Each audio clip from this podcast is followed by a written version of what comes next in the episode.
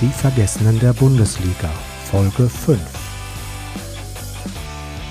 Hallo und herzlich willkommen zu einer neuen Folge von Die Vergessenen der Bundesliga. Heute gehen wir ganz weit in die Vergangenheit zurück, denn wir beschäftigen uns heute mit einem Spieler, der seine Profilaufbahn 1983 beendete, also vor genau 40 Jahren. Unser Spieler hat dabei alles miterlebt. Einen Bundesliga-Abstieg, einen direkten Wiederaufstieg als Meister der zweiten Bundesliga und die Machtübernahme von Otto Rehagel 1981 bei Werder Bremen und damit der Beginn einer der prägendsten Zeiten eines Bundesligisten. Wir beleuchten heute die Karriere von Verteidiger Martin Haskamp.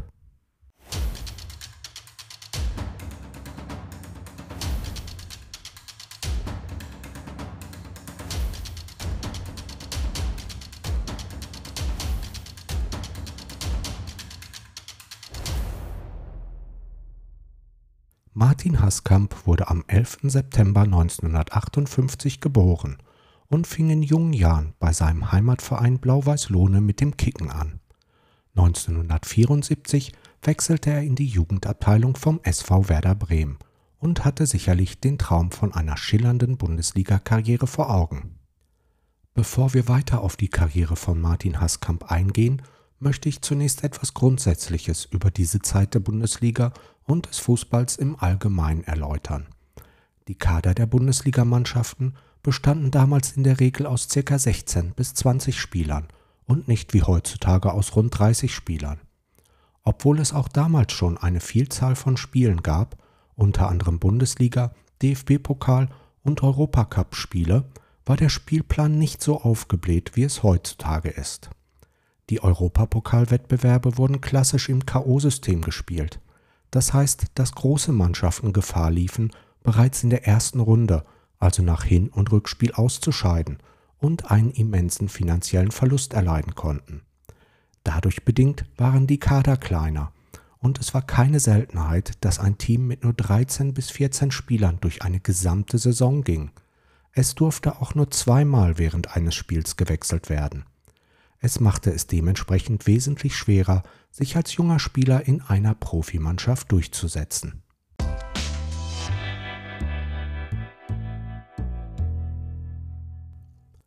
Aber nun zurück zu unserem Protagonisten Martin Haskamp. Ab 1976 spielte er regelmäßig für die Werder Amateure in der Oberliga Nord. Sein Bundesligadebüt feierte er noch als Amateur am 9. Juni 1979 als er von Trainer Wolfgang Weber im Spiel gegen den 1. FC Nürnberg beim Stand von 2 zu 1 für die Bremer in der 76. Minute für den Stürmer Klaus Wunder eingewechselt wurde. Haskamp sollte womöglich die Abwehr verstärken, um den knappen Vorsprung über die Zeit zu retten, was leider nicht gelang. Das Spiel endete 2 zu 2. Es war der letzte Spieltag der Saison 78-79 und Werder Bremen landete auf dem 11. Platz also im Niemandsland der Tabelle. In der Saison 79-80 stieg Werder Bremen dann überraschend aus der Bundesliga ab. Martin Haskamp konnte man den Abstieg nicht ankreiden, denn er wurde während des ganzen Jahres nicht berücksichtigt und spielte ausschließlich in der Zweitvertretung. Trotz des Abstiegs blieb Haskamp bei Werder Bremen und wollte mithelfen, den Abstieg mit einem direkten Wiederaufstieg vergessen zu machen. In der zweiten Bundesliga kam er allerdings auch nur viermal zum Einsatz. Im April 1981 verunglückte der Trainer der Bremer, Kuno Klötzer, bei einem Autounfall und es kam zu einem denkwürdigen Trainerwechsel. Otto Rehagel übernahm zu diesem Zeitpunkt und läutete damit die wohl erfolgreichste Zeit von Werder Bremen ein. Und ein Teil davon war Martin Haskamp. Rehagel und Werder Bremen feierten die Zweitligameisterschaft und stiegen somit souverän wieder direkt in die erste Bundesliga auf. Nach dem Aufstieg unterzeichnete Martin Haskamp dann auch seinen ersten Profivertrag und zählte von nun an fest zum Bundesligakader der Bremer. Aber so richtig wollte seine Karriere dennoch nicht Fahrt aufnehmen.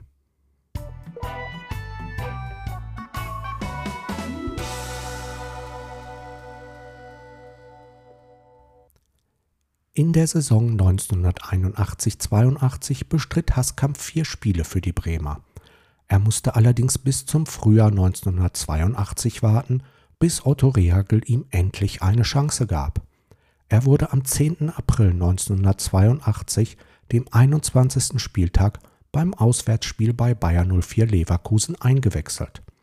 Wie bereits bei seinem Debüt war es wieder die 76. Minute, als Rehagel beim Stand von 2 zu 1 für die Bremer die Abwehr verstärken wollte. Haskamp wurde für den Japaner Yasuhiko Okudera eingewechselt. Zwei Minuten später erhöhte Bremen durch einen Treffer von Norbert Meyer auf 3 zu 1, was dann auch der Endstand war. Sein erstes Heimspiel im Weserstadion bestritt Martin Haskamp dann am 23. April 1982 im Spiel gegen den 1. FC Nürnberg, also gegen die Mannschaft, bei der er 1979 auch sein Bundesligadebüt gegeben hatte.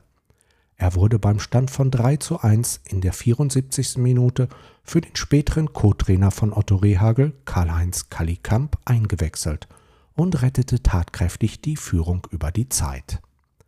Sein nächster Einsatz erfolgte am 28. April 1982 im Auswärtsspiel beim 1. FC Köln.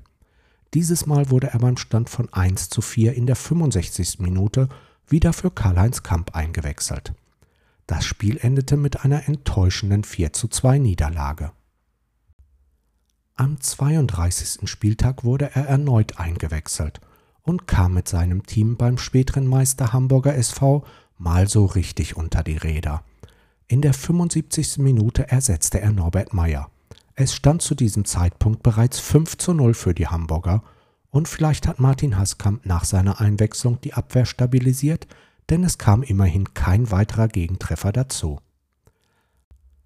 An den letzten beiden Spieltagen wurde Haskamp dann nicht mehr berücksichtigt. Seine erste Saison als Profifußballer endete mit einem überraschenden fünften Platz. Bremen war immerhin Aufsteiger und konnte sich so direkt für den UEFA Cup der heutigen Euroleague qualifizieren.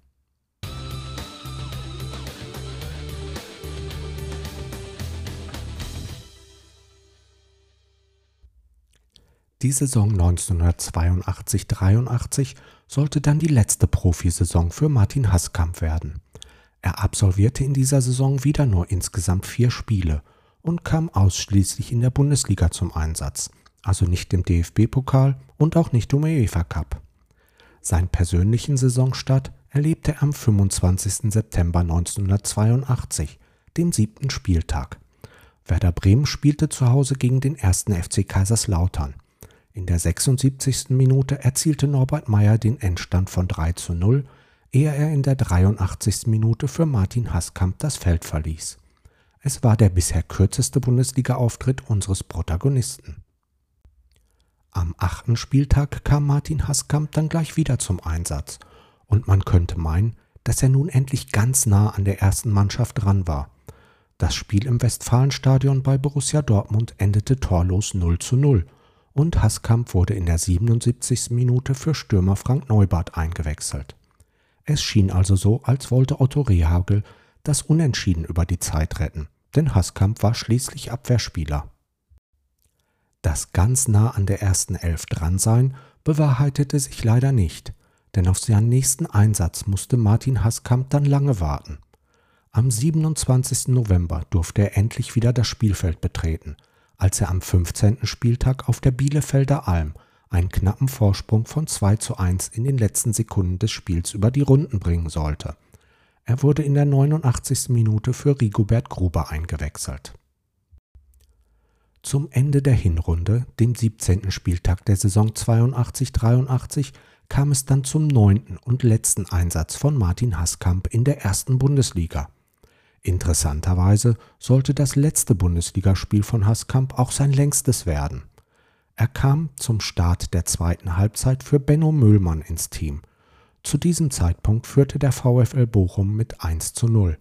Am Ende konnten die Bremer mit Martin Haskamp das Spiel noch drehen und mit 2 zu 1 gewinnen. Für den Rest der Saison wurde er leider nicht mehr berücksichtigt und Werder Bremen beendete die Spielzeit mit einem beachtlichen zweiten Platz. Somit kann sich Martin Haskamp sowohl Zweitligameister als auch deutscher Vizemeister nennen. 1983 beendete Haskamp dann seine Profikarriere und wurde Amateur. Er wechselte in die Oberliga Nord, in der er ja bereits mit den Werder Amateuren gespielt hatte. Er schloss sich dem VfB Oldenburg an, blieb dort aber nur ein Jahr. Anschließend zog es ihn zu TuS Bremerhaven 93 und dem FC Mahndorf.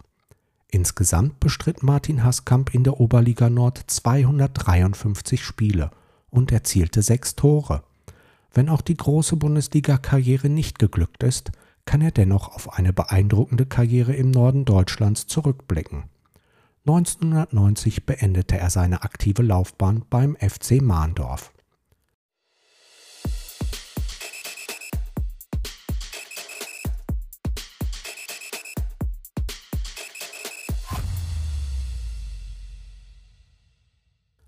Leider konnte ich keinerlei Infos finden, was Martin Haskamp nach seiner Karriere gemacht hat. Es ist für mich immer etwas enttäuschend, wenn ich zum Leben nach einer Fußballkarriere so gar keine Infos auftreiben kann. Allerdings kommt Martin Haskamp auch aus einer Zeit, als das Leben nicht aus Social Media bestand und man sein ganzes Leben mit der Welt geteilt hat. Vielleicht weiß ja jemand von euch, wie es Martin Haskamp geht, was er macht oder in welchem Teil der Welt er nun lebt. Ich hoffe dennoch, dass euch der kleine Ausflug in die 80er Jahre gefallen hat. Wie immer würde ich mich über Rückmeldungen und Anregungen von euch freuen. Schreibt mir einfach eine E-Mail an dievergessenenpodcast at gmail.com. Alles ein Wort, ohne Punkt, Komma oder andere Vierlefänzchen. Lasst euch überraschen, welchen Spieler wir für die nächste Folge ausgraben werden. Sollten wir uns nicht sehen, wünsche ich euch einen guten Morgen, guten Tag, guten Abend und gute Nacht. Mein Name ist Volker, over and out.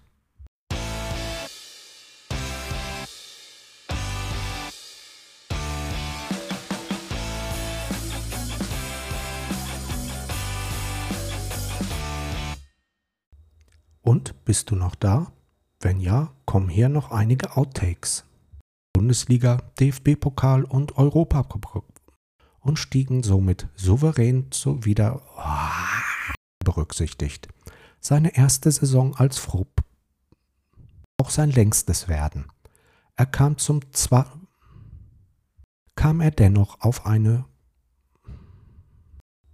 So und jetzt richtig abschalten.